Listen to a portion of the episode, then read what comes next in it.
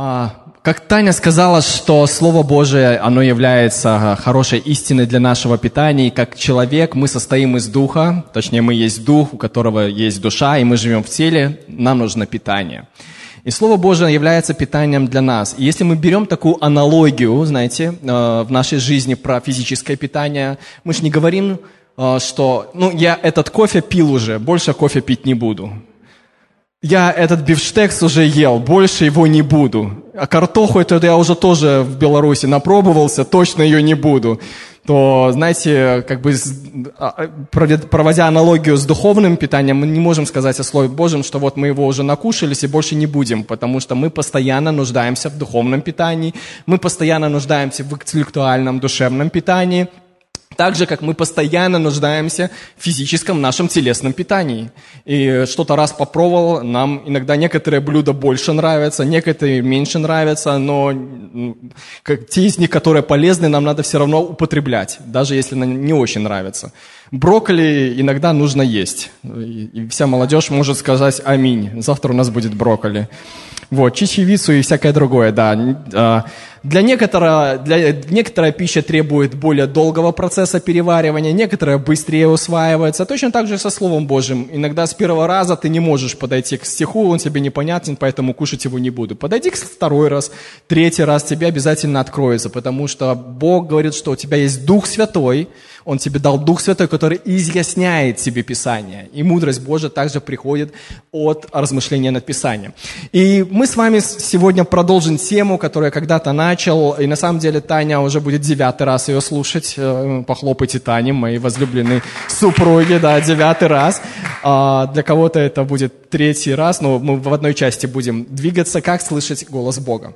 Знаете, когда я был маленьким мальчиком, я любил играть в футбол. Э, если не знали э, этот факт там обо мне, но вот рассказал вам этот факт. Я любил играть в футбол. Однажды, играя в футбол, я, это было, мне кажется, лет 11, э, я не помню, на стадионе, я почему-то внезапно посмотрел на небо.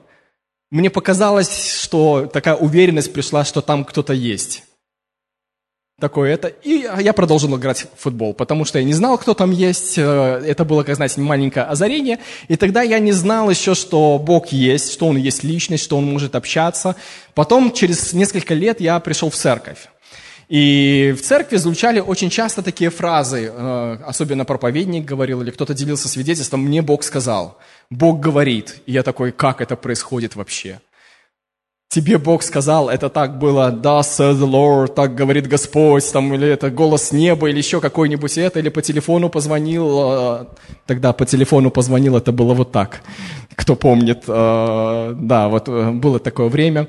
Вот, и я не понимал, как этот процесс происходит. И мне, и мне там служители иногда подходят, я уже в церкви какое-то время, ты слышишь голос Бога? Я такой, я не понимаю, как это происходит вообще. Я вообще не, не это. И с вами я хочу поделиться своим некоторым путем, как это происходило, некоторыми принципами, которые помогут вам лучше или отчетливее слышать голос Бога. Но здесь есть одно «но». Вот это «но» всегда влазит куда-то в это «но». Да, все бы было хорошо, если бы не это «но».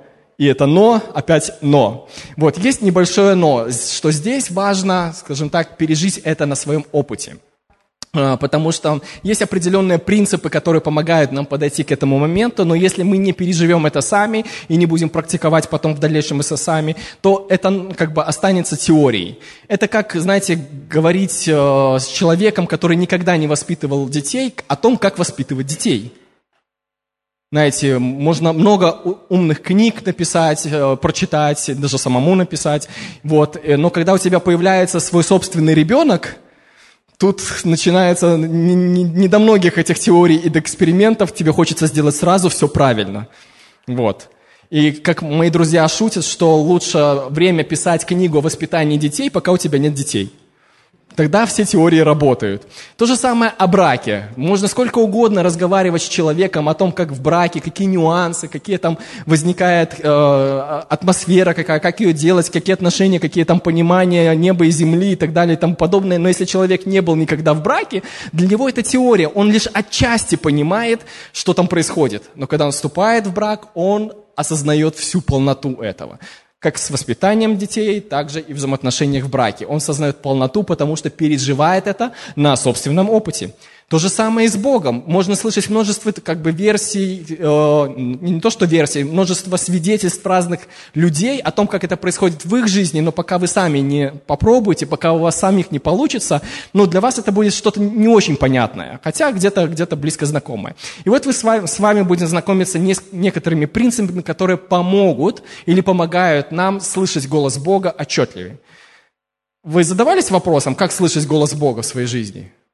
Вас удивляло, как люди там, э, рассказывая свидетельства, говорят, я услышал голос Бога, Бог явился мне и так далее и тому подобное, там и пятое, и десятое, и множество разных путей. Для меня всегда это удивляло и интересовало, как это происходит.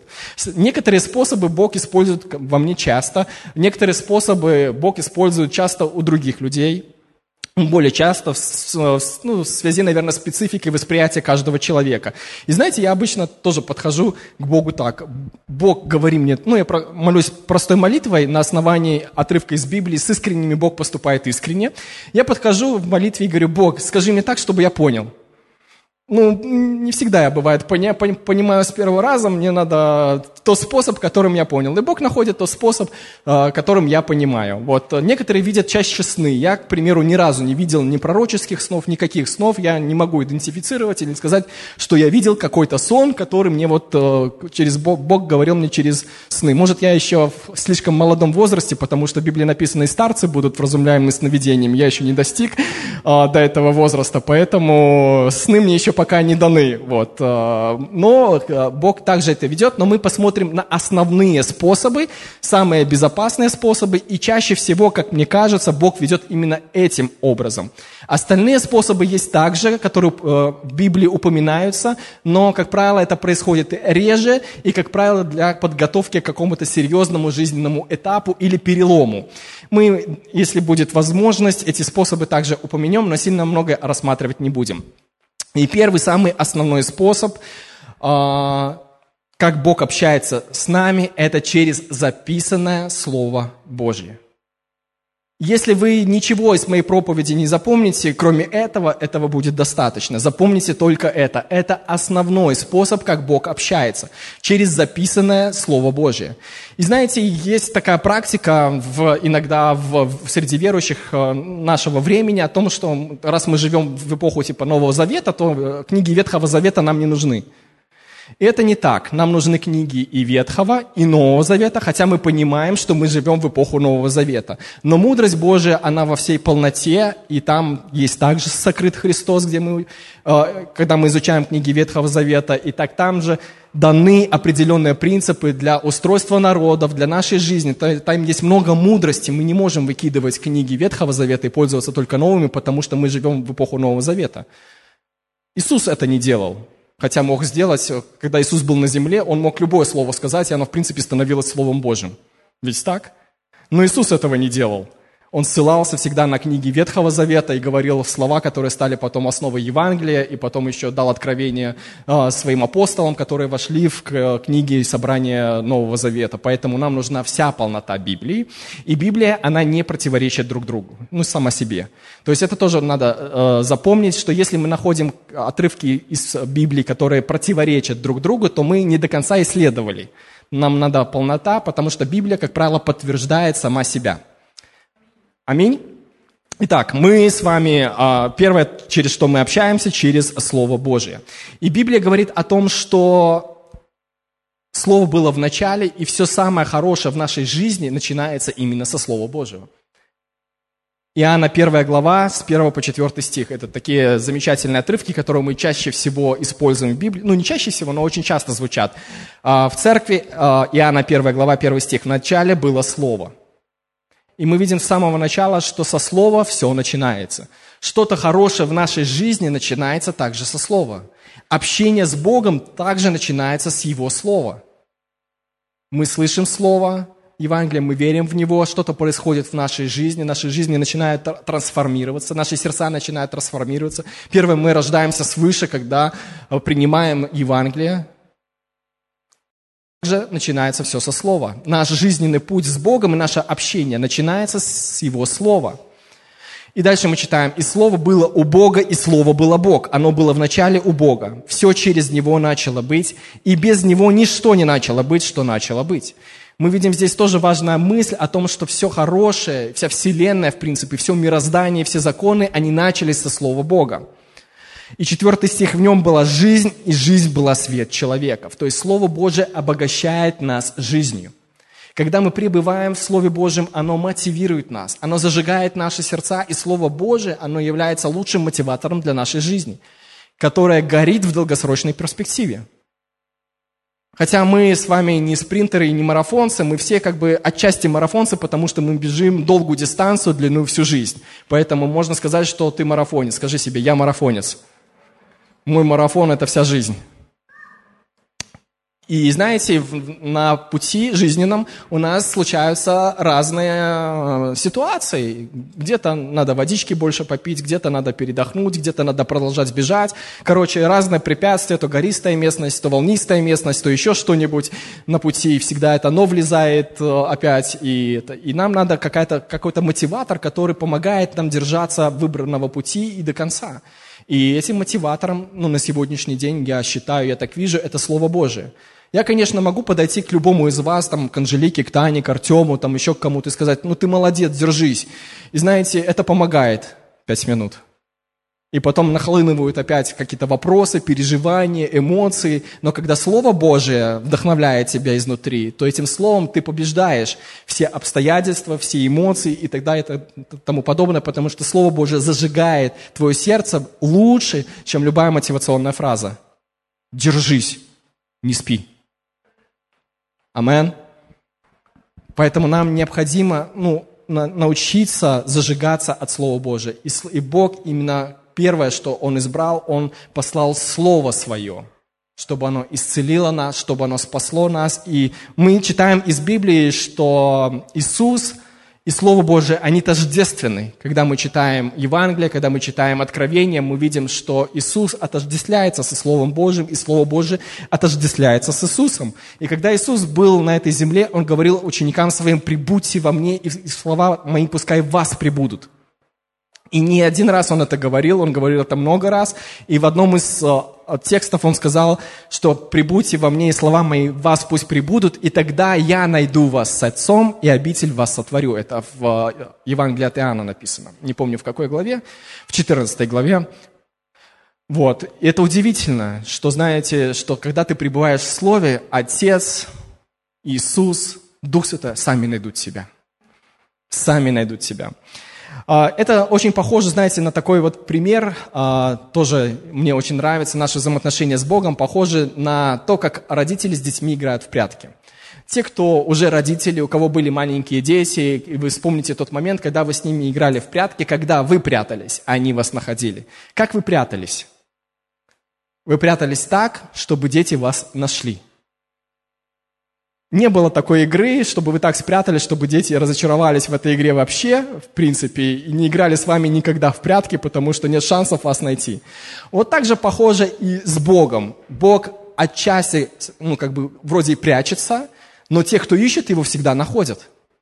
Это вот похоже на эту модель, как мы играем с детьми в прятки, когда мы прячемся. С детьми вообще классно играть в прятки, потому что они играют в прятки вот так вот.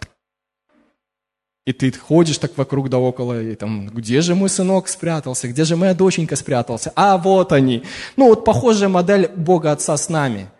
Когда, мы, когда Он прячется, Он делает так, все возможно, чтобы мы Его нашли, если мы Его ищем, если мы не отказываемся этом. Если мы прячемся, то, ну, как бы от Бога спрятаться не имеет смысла, в принципе, игра сразу заканчивается, не успев даже начаться. Вот, Бог находит нас в, э, в этом случае но Бог хочет, чтобы мы его находили. Деяние 17 глава 23 стих говорит, что Он, э, скажем так, определил границы обитания всей земли, дабы они искали, искали Его, и не найдут ли Его, хотя Он недалеко от каждого из нас. Бог хочет, чтобы Его нашли, Бог хочет, чтобы мы Его искали, и мы обязательно найдем Его, когда мы прилагаем эти усилия, чтобы искать Его. Бог хочет, чтобы мы находили Его. Знаете, тоже такой интересный пример, а, почему, вот ну, даже вопрос такой для, для себя задумайтесь, когда Иисус Христос, Он воскрес, да, этот вот факт записан в Библии, а, когда Он воскрес, Он начал являться в течение 40 дней, являлся своим ученикам, помните, да? И вот интересный вопрос, почему Иисус воскресший не пошел к Понтию Пилату побеседовать об истине? Ну, Понтий Пилат интересовался, что такое истина, и говорил, ну, истина, что это? И вот Иисус воскресший, представляете, приходит к Понтию Пилату. Ну что, Пилат, комцу мир да пана полицая, давай поговорим теперь об истине. Нет, не пришел он, не явился к Пилату, никому из членов Синедриона, ни другим людям, людям, а явился только ученикам. То есть Бог, с одной стороны, Он прячется, но с другой стороны, те, кто ищет Его, всегда находят. И это удивительно вместе с Ним, что мы всегда имеем шанс найти Бога, когда мы ищем Его. И Бог говорит о том, что мы можем его найти. Его слово говорит о том, что мы можем найти. Но все начинается, все наше общение начинается со Слова Божьего, записанного Слова Божьего. И это является, скажем так, основным мерилом Независимо от того, какие мы манифестации, сны бы вы не видели, откровения вы не, бы, не получали, если это противоречит самому Писанию, Духу Писания и характеру Бога, то это сразу выбрасывайте. Бог не противоречит своему слову, его поступки не противоречат своему слову. Псалом, который Бог э, вдохновил написать, по-моему, Давида, говорит о том, что Бог превознес слово свое выше имени своего. Хотя, знаете, Бог такой всемогущий, Он может взять и переписать любой, любой закон свой, который издал. Но Бог не сделал этого. Он подчинил сам себя своему же закону, который Он написал, и исполнил его в Иисусе Христе. Он сказал, что по закону наказание за грех – смерть, но я не отменяю, не переписываю этот закон, потому что все пошло не так. Я сам его исполню, и сам исполню то обещание, и сам возьму на себя все наказание, и как бы сам решу этот вопрос – Хотя Бог всемогущий мог переписать закон, переписать Вселенную, переписать людей там, и все это, но не сделал этого. Он превознес Слово Свое выше имени Своего. И это для нас также является опорой и надеждой, то, что Бог не меняет правила игры. Сегодня захотел одно, завтра захотел другое, сегодня я так думаю, послезавтра так думаю и так далее и тому подобное.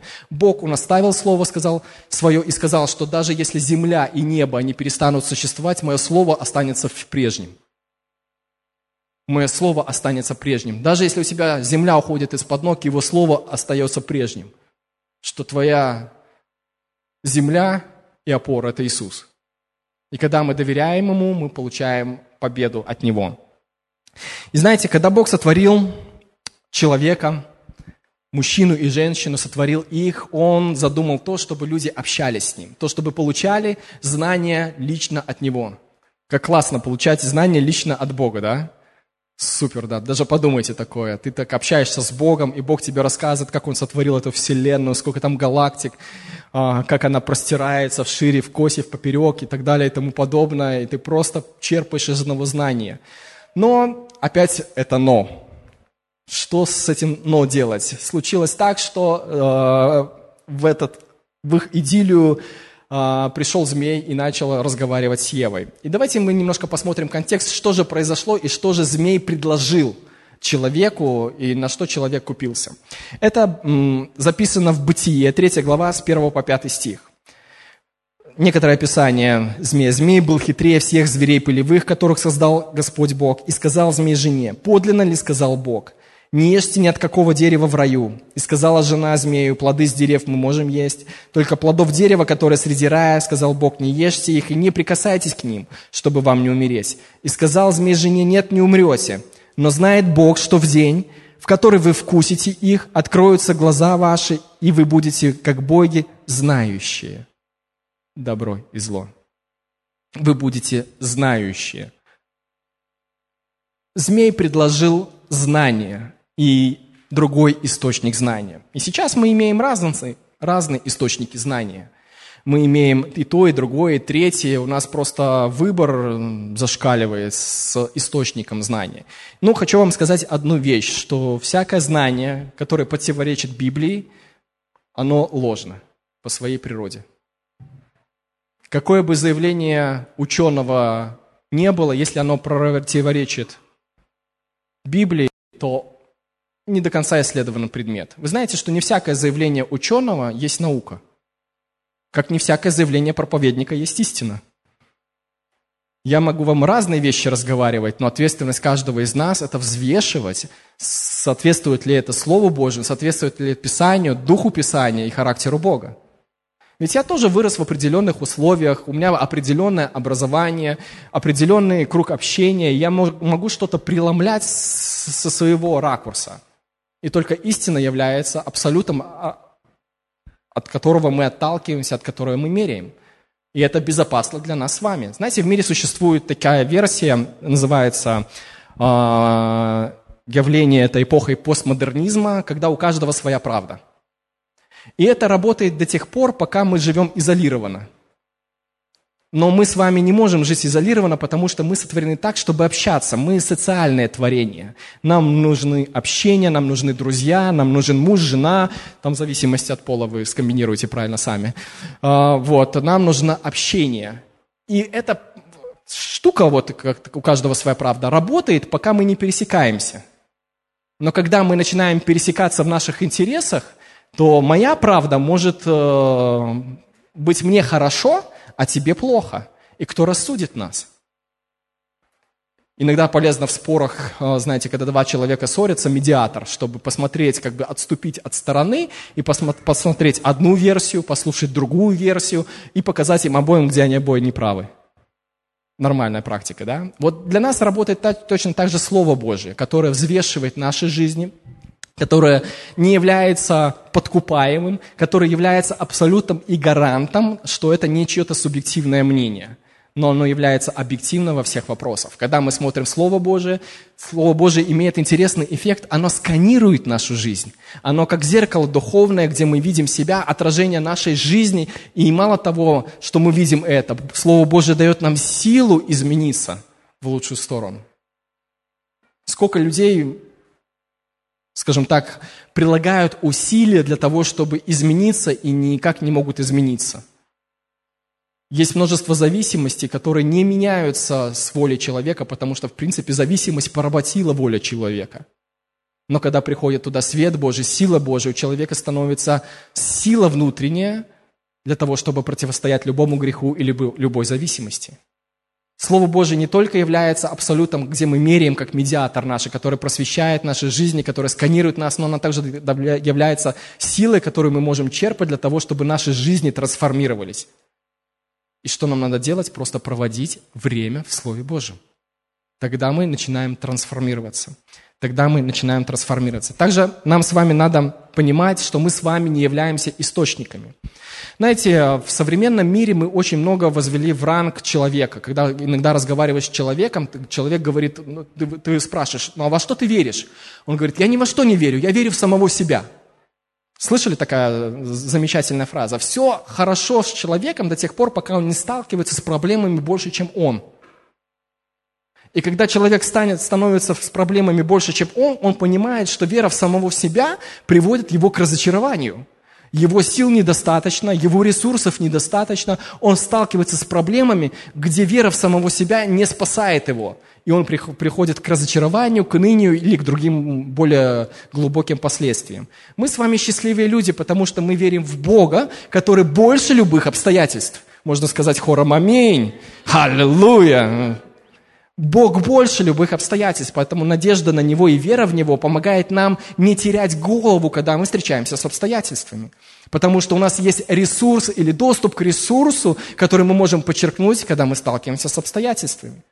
Вы видите, насколько как бы ограничен теистический мир, потому что он не может предложить ответы на какие-то вопросы. Как более, ну, более широкий и богатый мир Божий, христианство – которая предлагает что-то большее, нежели, нежели мы сами. Бог ведет нас, Бог направляет нас, и нам надо понимать, из какого источника мы черпаем. И мы знаете, с вами, знаете, не являемся источниками, мы с вами ретрансляторами. И знаете, в чем состоит беда? Что мы питаемся или транслируем все, что попало. Ну, все, что, как бы, ну, все, что мы потребляем на ходу, если мы не контролируем. Если мы сидим долго в новостях, особенно сегодняшних, в какой-то момент мы можем заметить, что мы находимся в определенной депрессии. Нам кажется, что все безнадежно, потому что мы не являемся источниками, чтобы решить эти проблемы, но мы являемся ретрансляторами, которые питаются этой определенной пищей, а потом ретранслируем и звоним там к другу, подруге и говорим, слышишь, а ты слышал то-то, а ты слышал то-то, а там случилось это, и это, и все, и как бы кажется, все, жизнь безнадежна. Переселите меня на другую планету, а лучше на другой космос. Здесь все потеряно. Но когда ты читаешь Библию, ты, несмотря на то, что в Библии описаны тоже разные плохие ситуации, ты видишь, как Бог работает, как Бог помогает, как Бог выводит из разных ситуаций. И читая Библию, ты никогда не будешь унылым, удрученным. Ты, наоборот, как-то зажигаешься о характере Бога, о Его, скажем так, планах тебя. Ты, наоборот, выходишь оттуда, даже прочитав истории какие-то, ты увидел, как Бог выводил людей, и ты выходишь вдохновленным. Поэтому мы с вами ретранслируем то, что мы питаем – и нам важно замечать, что мы питаем. И если мы питаемся чем-то, то надо делать это осознанно. Если ты питаешься какой-то пищей, там читаешь какую-то книгу, ты должен понимать, что ты делаешь. Лучше как бы ну, анализировать, поэтому все надо анализировать. Как Библия говорит, как апостол Павел говорил Тимофею, все испытывайте. Все испытывайте. Я бы написал четыре раза. Все испытывайте, все испытывайте, все испытывайте, все испытывайте. Хорошего держитесь. Все испытывайте. Мои слова, которые я говорю вам, тоже испытывайте. Испытывайте. Не будьте такими вот, чтобы это... Размышляйте, подходите критично к этому, соответствует ли это Духу Писания, характеру Бога и самому Слову. Испытывайте это, это будет безопасно для души вашей. Важно понимать, что каждый из нас, он сам является ответственным за свою личную жизнь. Мы сами принимаем решения, мы сами отвечаем за последствия этих решений. Это еще одно, знаете, такое расхождение с э, атеистической теорией или гуманистической. Гуманистическая теория говорит о том, что человек, он по себе хороший, но его окружение делает, заставляет его вести плохо. Или генная инженерия тут поработала, генетика плохая, поэтому он ведет плохо.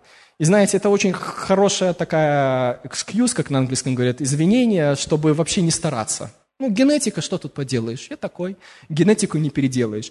Когда мы читаем Библию, то Библия за каждый поступок возлагает ответственность на человека. Вроде неудобно, но так мы растем. Когда мы принимаем ответственность за свою жизнь, мы растем мы растем как личности, наш характер растет, и мы не можем сказать, что, знаете, генетика такая. Ну, во-первых, скажем так, Библия не подтверждает это, поэтому это исследование является ложным. Это псевдонаука.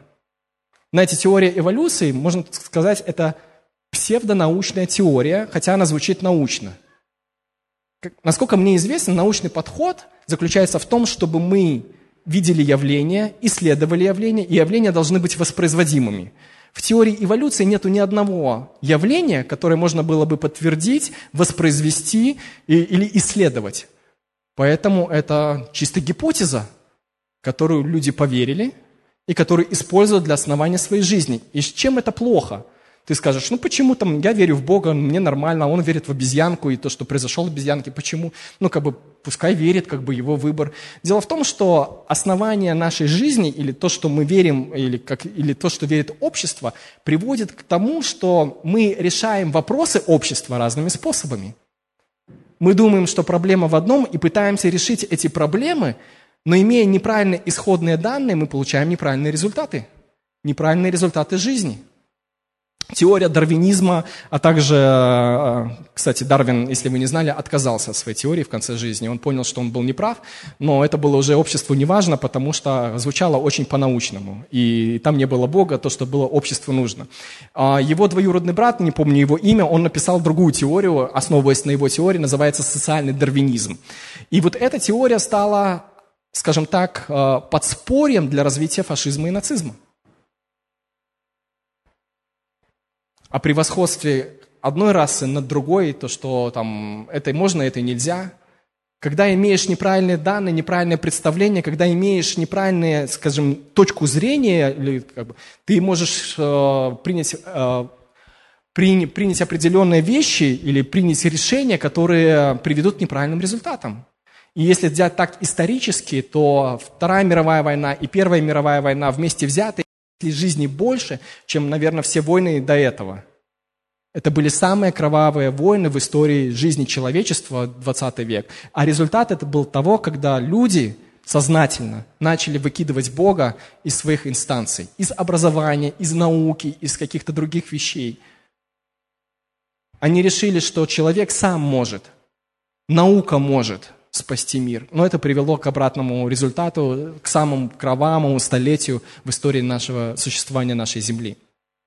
Знаете, и даже среди христиан нас иногда наука бывает становится Богом. Я не говорю, что наука плохо. Наука это наоборот хорошо. Заниматься наукой хорошо. И а, когда пришел, а, пришла эпоха а, реформации в Европу, протестанты заложили основу естественным наукам. То есть многие из них являлись э, учеными. И Мартин Лютер, который прибил 90 тезисов к Вестминстерскому собору, он был ученым, который исследовал Библию и нашел то, что Библия говорит о том, что спасение дается по вере, и он прибил 90 своих тезисов не для того, чтобы все посмотрели, а пригласил других ученых к научному диспуту. Но со временем, с 16 века и так дальше, тому ближе к 19 веку почему-то стало э, невозможно верить Богу и быть ученым. То есть либо ты умный, либо ты верующий. Какая-то ложная доктрина появилась. Но это не так. Библия говорит, что важно заниматься наукой, важно исследовать то, что Бог сотворил. И Библия также говорит, Бог говорит в Римлянах, первой главе, о том, что все творение – то есть все величие и могущество Бога видно через рассматривание творений. То есть когда мы изучаем то, что Бог сотворил, мы как раз таки и видим творение Бога. Мы видим Его силу, Его могущество, мы видим Творца. Но наука сама по себе, она ограничена. Она не может сказать, что такое хорошо или что такое плохо. То есть она не имеет ничего общего с моралью. Наука не может сказать, что такое красиво. Наука не может объяснить много вещей, потому что для того, чтобы понять Вселенную, необходимо, как говорят, чтобы исследовать какой-то предмет или явление, надо необходиться вне этого предмета или явления и иметь необходимый измерительный инструмент, чтобы измерить это. Но человек не может стать вне пределах Вселенной. Поэтому все знания, которые человек получит естественным способом о Вселенной, они все равно будут ограничены. Потому что человек не может выйти за пределы Вселенной. И второе, у человека нет на сегодняшний день инструмента, позволяющего измерить всю Вселенную или исследовать. Не говоря уже о Боге. Можем ли мы встать вне Бога, наполняющего все во всем? И есть ли у нас необходимый инструмент для измерения этого?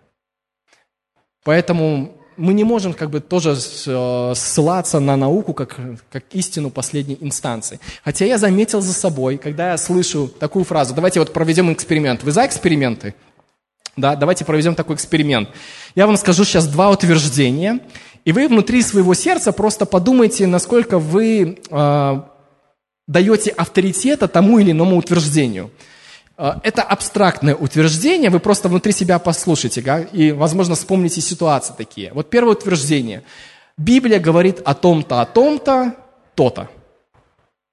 И вот как бы пытайтесь просто, скажем так, оценить, э, сколько вы туда авторитета своего вкладываете или доверия туда. И, ну, как, если вы как я немножко, то я уже немножко привык это слушать в церкви, да, поэтому оно мне как бы немножко даже вот так эмоционально не сильно даже цепляет. Но когда мы слышим следующую фразу, ученый такой-то, такой-то, исследовав то-то и то-то, сказал то-то и то-то. И мы как бы каким-то образом пытаемся даже больше туда авторитета или доверия вложить, хотя это может противоречить э, Божьему Слову и тому, что Бог говорит. Но Библия еще никогда не ошибалась о человеке, о творении, об истории. То есть Библия пока является победителем во всех спорах по исследованию. Если какое-то научное исследование противоречит Библии, значит человек не до конца исследовал предмет. Либо он лоббирует определенные свои интересы в этом факте. Поэтому не все, что звучит по-научно, является научной, является истиной. Еще раз скажу противоположную фразу, чтобы тоже отбалансировать. Не все, что говорит проповедник, является истиной. Нам важно разбирать это, исследовать это с Писанием, с Духом послания. Но Бог говорит, скажем так, основной его способ, какой он общается с нами, через изучение Слова. Когда мы изучаем Его Слово, мы привыкаем слышать Дух Писания. Слово Божие имеет в себе две грани. Первое, оно интеллектуально. Второе, оно духовно. Оно насыщает наш ум, и оно насыщает наше сердце. Поэтому Библию невозможно сказать, прочитал один раз, и я все знаю. Ну, как бы интеллектуально ты, может, и знаешь. Ну, я, скажем так, очень сложно мне поверить, что все узнаешь. Читая каждый раз Библию, Библию э, снова и снова, ты каждый раз открываешь разные грани определенных стихов Библии. Но также Библия дает нам духовное питание, духовное откровение.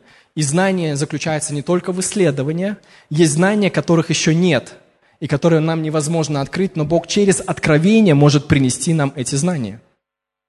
Вот их просто не было. Расскажу вам такую интересную историю, тоже было связано, как знания приходят определенно. Вот одна девушка, женщина в Америке, тоже э, занималась домашним хозяйством, но и очень хотелось какой-то бизнес начать свой, потому что как бы у нее не было источника дохода большого, у нее были дети, и она не могла позволить работать, и она говорит, Бог, ну помоги мне с идеей какой-нибудь. Вот и она лепила тесто, лепила там какие-то штуки, и к ней приходит знание просто а сделай тесто вот по-другому, и это будет тактильная игрушка с тестом связанная вот такая. Ну, она такая классная идея, вот и это стало ее бизнесом. Просто не знаю, вот как бы, можно сказать, на ровном месте пришло. Но это пришло откровение в результате того, что ну, человек попросил помощи у Бога о некоторых знаниях, которых не было доступно еще до этого. Не было такой идеи, но она вот получила эту идею и начала заниматься э, производством и продажей тактильных, тактильного теста какого-то там. Я не очень понимаю это. Вот. То есть есть знания, которые еще не открыты.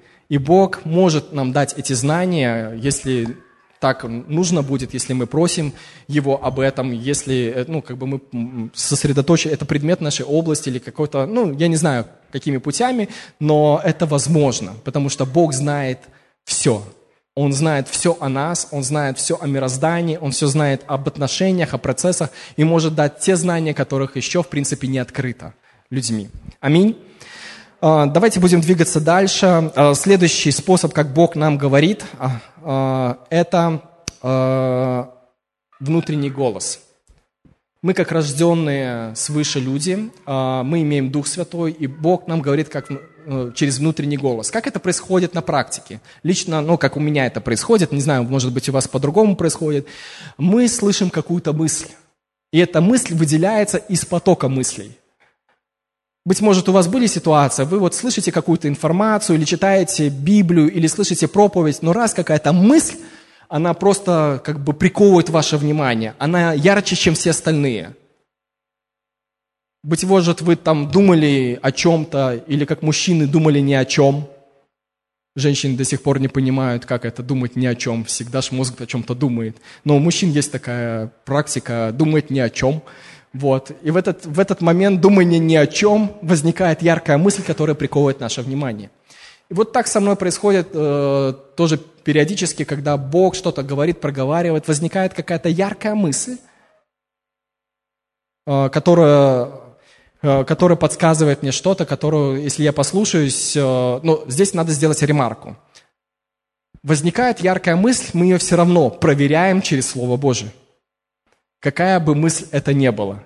Яркая, не яркая, потому что, ну, знаете, враг тоже любит э, Э, мысли определенные подкидывать, засеивать, или в информационное поле, в котором мы живем, тоже там можем что-то уловить. Какая бы мысль яркая не была, ее все равно надо проверять со Словом Божьим, с характером Бога и Духом Писания. И знаете, иногда это может даже маскироваться, потому что вы вспомните искушение э, Иисуса в пустыне дьяволом. С какими словами дьявол пришел к нему? Он пришел к нему с местами из Писания – вырванными из контекста, то есть в них не было соответствия Духа Божьему и характера Божьему. Но были отрывки из Библии. Поэтому нам важно три этих фактора. Характер Бога, Дух Писания и само Слово. Потому что дьявол искушал Иисуса исключительно Словом Божьим. Поэтому важно нам знать. Поэтому мы проверяем эту мысль, на, на, на соответствие Писанию. И если это не противоречит этим трем пунктам, всем трем пунктам, если только двум не противоречит, а третьему противоречит, все равно отбрасываем. Должно не противоречить трем пунктам. Три условия должно. Скажи три. Усвоили? Три. Просто раз, два, три. Не противоречить этим трем пунктам. Расскажу несколько примеров, как это тоже у нас происходило. На одной из конференций мы по обыкновению молились за людей. И за одну, там, мы возлагаем руки за исцеление людей, за молимся, там, благословение. И как-то мы с моей супругой Таней молимся за одну девушку. И у меня возникает просто мысль в голове. Вот она просто возникает. Я такую придумать не мог. Тебе даны уши, чтобы слышать. Я такой аж встрепенулся немножко, потому что для меня это нелогично – я не знаю другого предназначения для ушей, кроме как, чтобы слышать.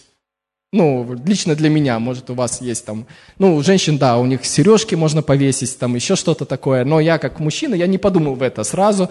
И, ну, словил такую фразу. Да, я понимаю, что... Но она не противоречит Слову Божьему. Она не противоречит Духу Писания, она не противоречит характеру Бога. Я решаю как бы проверить. И говорю этой девушке, ну, знаешь, я услышал такую вот фразу, она Э, имеет какой-то смысл для тебя? И девушка говорит, да, у меня прямо сейчас воспалены барабанные перепонки в обоих ушах. И мы такие, аллилуйя, давай мы помолимся за это, раз Бог показывает на уши, мы помолимся за исцеление твоих ушей. Придумать я сам такое не мог. Взять оттуда, откуда-то тоже не мог. Но Бог проявил дар, скажем так, слова знания, когда указал на определенную проблему определенного человека. Но пришло это как? Просто мысль. Вот мысль возникла. Еще одна такая ситуация была, когда Бог нас вдохновлял сделать большое пожертвование, которое очень сильно, скажем так, э, растягивало нас и было большим вызовом для нас. Пришло это тоже. Мы разговариваем там с людьми, просто за обеденным столом шутим. Вы знаете, иногда парни разговаривают с сарказмом, друг друга немножко подкалывая, по-дружески так, да.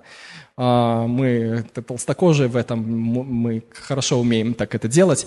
Вот. И в разговоре пролетает определенная фраза – просто разговор на отвлеченные темы, даже не о Библии мы разговаривали. Но эта фраза просто вот застряла в моем разуме. Я начал размышлять о ней, потому что она являлась, скажем так, вызовом определенным, или я почувствовал, что именно мы должны сделать вот это. И я думал над этим, беспокоился, а потом решил поделиться с женой, вот, и пережил всю ответственность на нее. Я успокоился, потом жена ходила, думала, думала, она беспокоилась, но через какое-то время она вернула эту обезьянку мне обратно и говорит, я принципе, не против, теперь ты решай. Как бы. И вот мы полгода как-то с женой решали, решались на это, проверяли это, ну и сделали то, что мы чувствовали, что должны были сделать. Потому что, знаете, иногда мысль приходит, но ее все равно надо проверить. Но когда мы созрели, когда мы проверили, когда мы были уверены и рискнули, мы ощутили большую радость в этом. И теперь даже спустя время мы ну, не жалеем то, что мы сделали это. Поэтому здесь надо важно мудро подходить к этому вопросу. Не все, что мы слышим, надо сразу бежать и делать. Иногда надо вот просто проверить. Особенно, если это касается других людей. Проверьте, может быть, Бог сказал лично вам сначала это. И лично к вам обращается. Вот. Поэтому это вот таким образом происходит. Но это никогда не будет противоречить его записанному слову. Если вам послышалось услышалась, мысль пришла, которая противоречит одному из трех пунктов, выкидывайте сразу. Даже не, как бы не пытайтесь, потому что это все приводит к плохим последствиям. Доказано эмпирическим путем многими жизнями. Многие попробовали, но не получилось. Там, ну, наоборот, потерпели неудачу. Следующий способ, который также основной, э, который Бог использует, это внутреннее свидетельство. Это внутреннее знание каких-то вещей, объяснения которому у вас нет. К примеру, есть один отрывок. Э, Римлянам 8, 14, нет, не другой, другой отрывок. Римлянам 8, 16. «Сей самый Дух свидетельствует Духу нашему, что мы дети Божии». Дух свидетельствует, то есть внутри себя мы носим свидетельство о том, что мы дети Божии. Но всегда ли мы чувствуем себя, что мы дети Божии? Можем ли мы просканировать какими-то физическими средствами себя, что мы дети Божии? То есть мы вносим в себе уверенность внутреннюю, которую мы принимаем по вере, и это важный факт. Но внешнего проявления как бы мы сильно не видим. Я подхожу к зеркалу, да, и думаю, ну сейчас ореол будет вокруг меня, я точно сын Божий. Или выключаю свет в комнате, захожу в комнату, и я, наверное, сейчас зайду, и вся комната осияет, потому что я Сын Божий. Нет, такого не происходит, но это свидетельство я ношу внутри себя и принимаю это на веру, что провозглашая Иисуса Христа своим Господом и Спасителем, каясь во своих грехах, я рождаюсь э, в Его Царстве, и я становлюсь Его ребенком. И это свидетельство есть внутри меня. Я принимаю это верой. Другой пример тоже приведу вам, что вера участвует очень сильно во всем этом. А, представляете, мы с женой иногда бывает ссоримся. Ну, бывает. Ну, по мелочам, ну, иногда не очень по мелочам, но бывает. Вот, те, кто женаты, вам немножко знакома эта ситуация или нет? Если нет, то мы к вам пойдем учиться. Вот, а, вот. И знаете, иногда такое происходит. Я начинаю просить, к примеру, прощения у своей жены. Жена, прости меня. Она говорит, хорошо, я тебя прощаю. Я начинаю, а ты точно простила меня? Точно-точно простила меня? Ну точно? Она говорит, точно, точно, точно. И знаете, самая козырная фраза, которую можно, могу я сказать? А докажи. И мы, знаете, вот точно такой же похожий паттерн переносим на Бога, да? Ну, звучит нелепо, но на Бога мы переносим такой же паттерн. Бог, а ты точно простил меня? Точно-точно? Но я что-то не чувствую. Точно-точно? И последнее, а докажи. С Богом так не работает. То, что Бог дает нам, мы принимаем по вере. И Библия говорит о том, что если э, Бог, э, когда мы приходим к Нему, просим прощения, то Он, будучи верен и праведен, прощает нас и очищает от всякой неправды. Наши чувства могут говорить немножко об обратном. То есть мы хотим, как бы, знаете, то, что должно быть принято на веру, мы хотим почувствовать.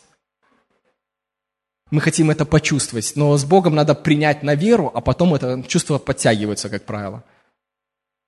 Ты делаешь шаг, и чувства потом догоняют. Поэтому здесь важно иметь веру. И вот внутреннее свидетельство говорит о том, о знаниях, которых еще нет, фактов у тебя нет, но ты чувствуешь, что надо сделать так-то или что-то по-другому. У меня был такой удивительный случай, я начинал э, как-то изучать эту тему, читал книгу Кеннета Хейнгена «Как быть Вадимом Духом Божьим», изучал эту э, тему внутреннего свидетельства.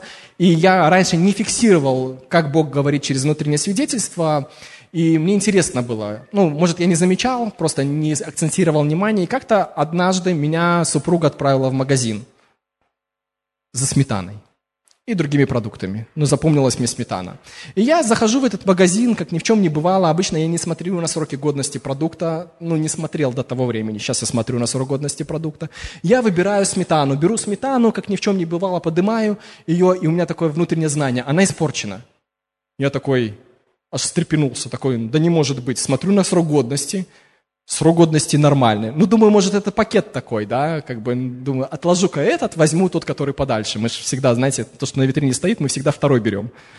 Или третий, или четвертый, ну, чтобы упаковка помятая не была, там все хорошо. Беру другой, там, опять беру, и у меня опять какое-то внутреннее такое знание. Она испорчена. Я думаю, ну, надо же проверить, хорошо ли я слышу или нет. Я покупаю эту сметану, прихожу домой, и она оказывается подкисшая. И это вот так Бог первый раз, когда я зафиксировал, как Бог говорит внутренним знанием. То есть приходит знание, но фактов у тебя еще нету. И когда ты выбираешь послушаться Его, то и факты потом подтягиваются. Тебе открывается больше информации спустя времени.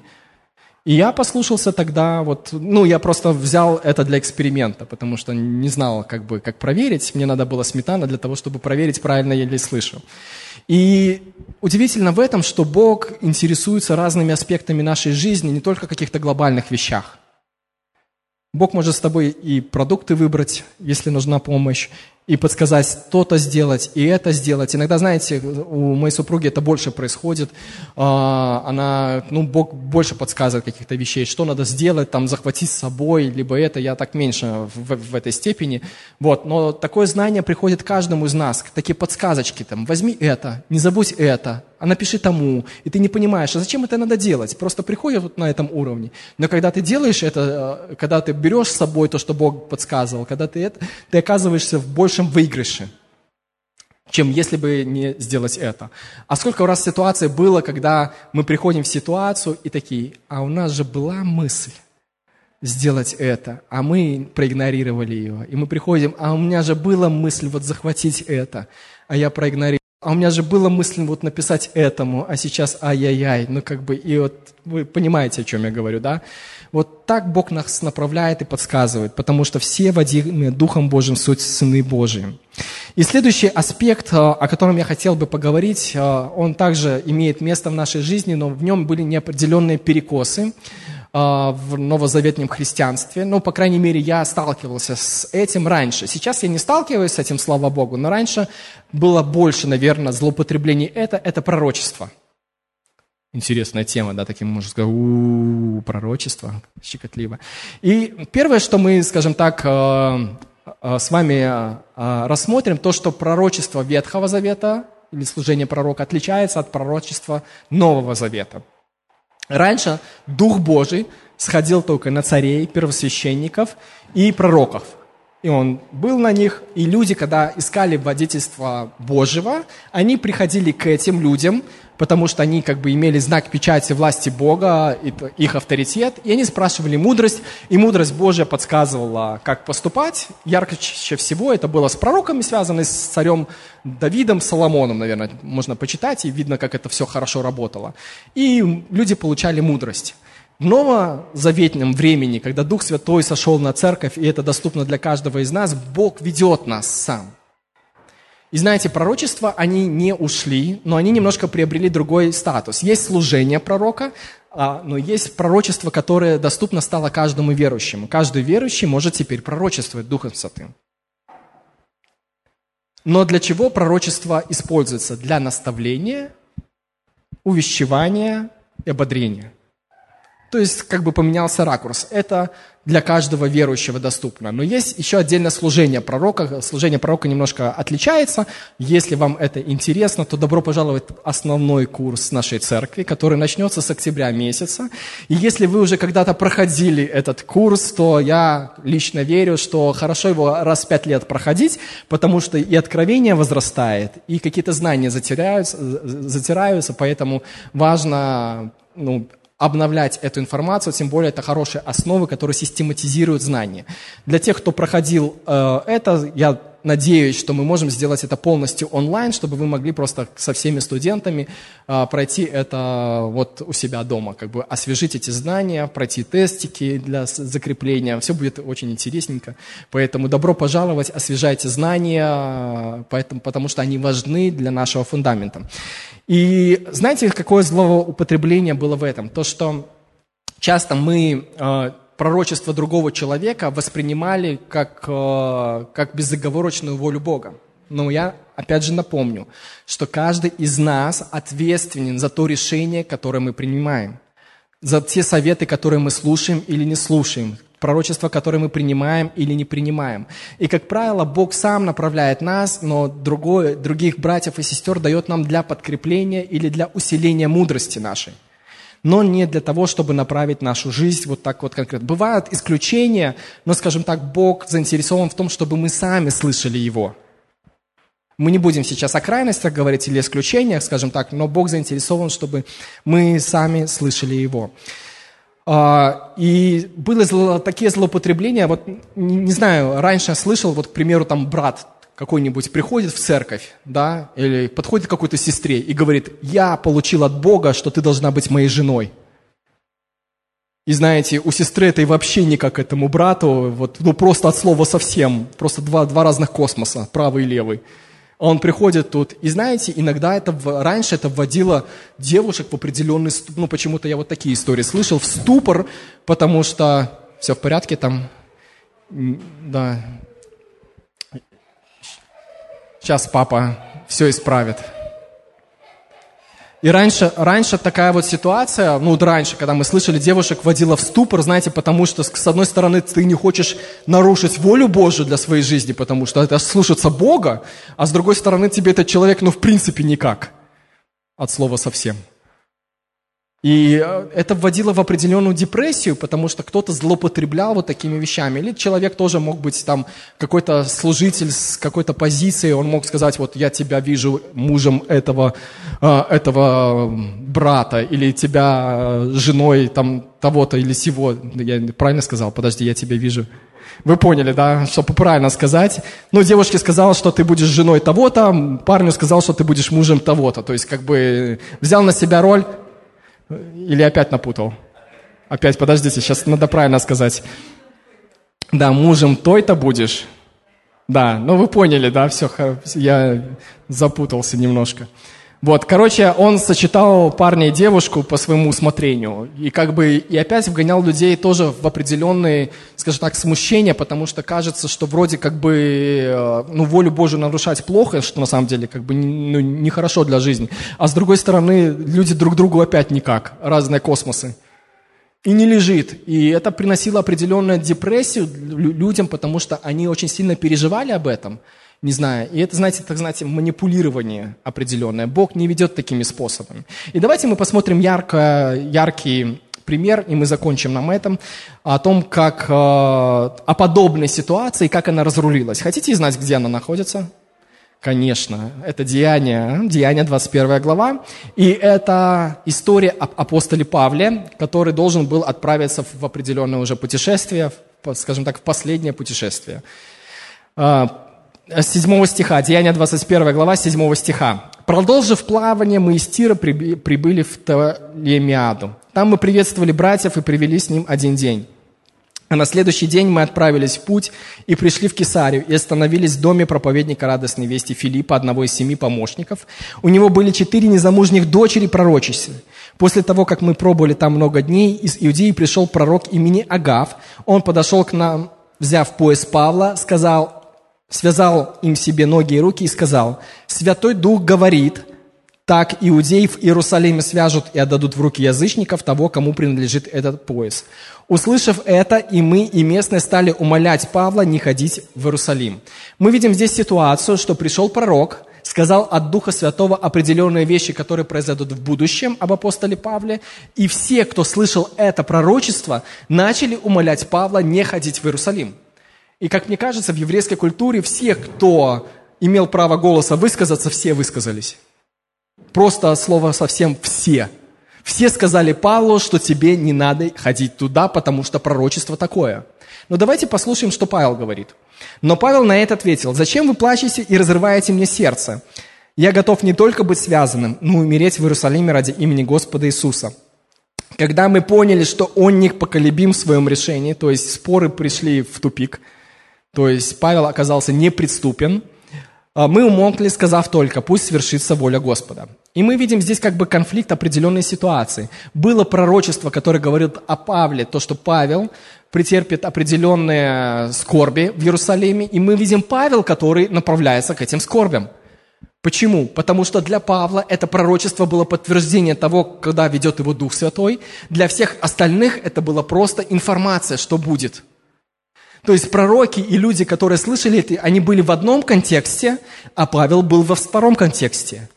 И поэтому они не догоняли друг друга. Для Павла это было подтверждение того, что произойдет, а для пророков это было просто как бы слово, которое они споймали и высвободили.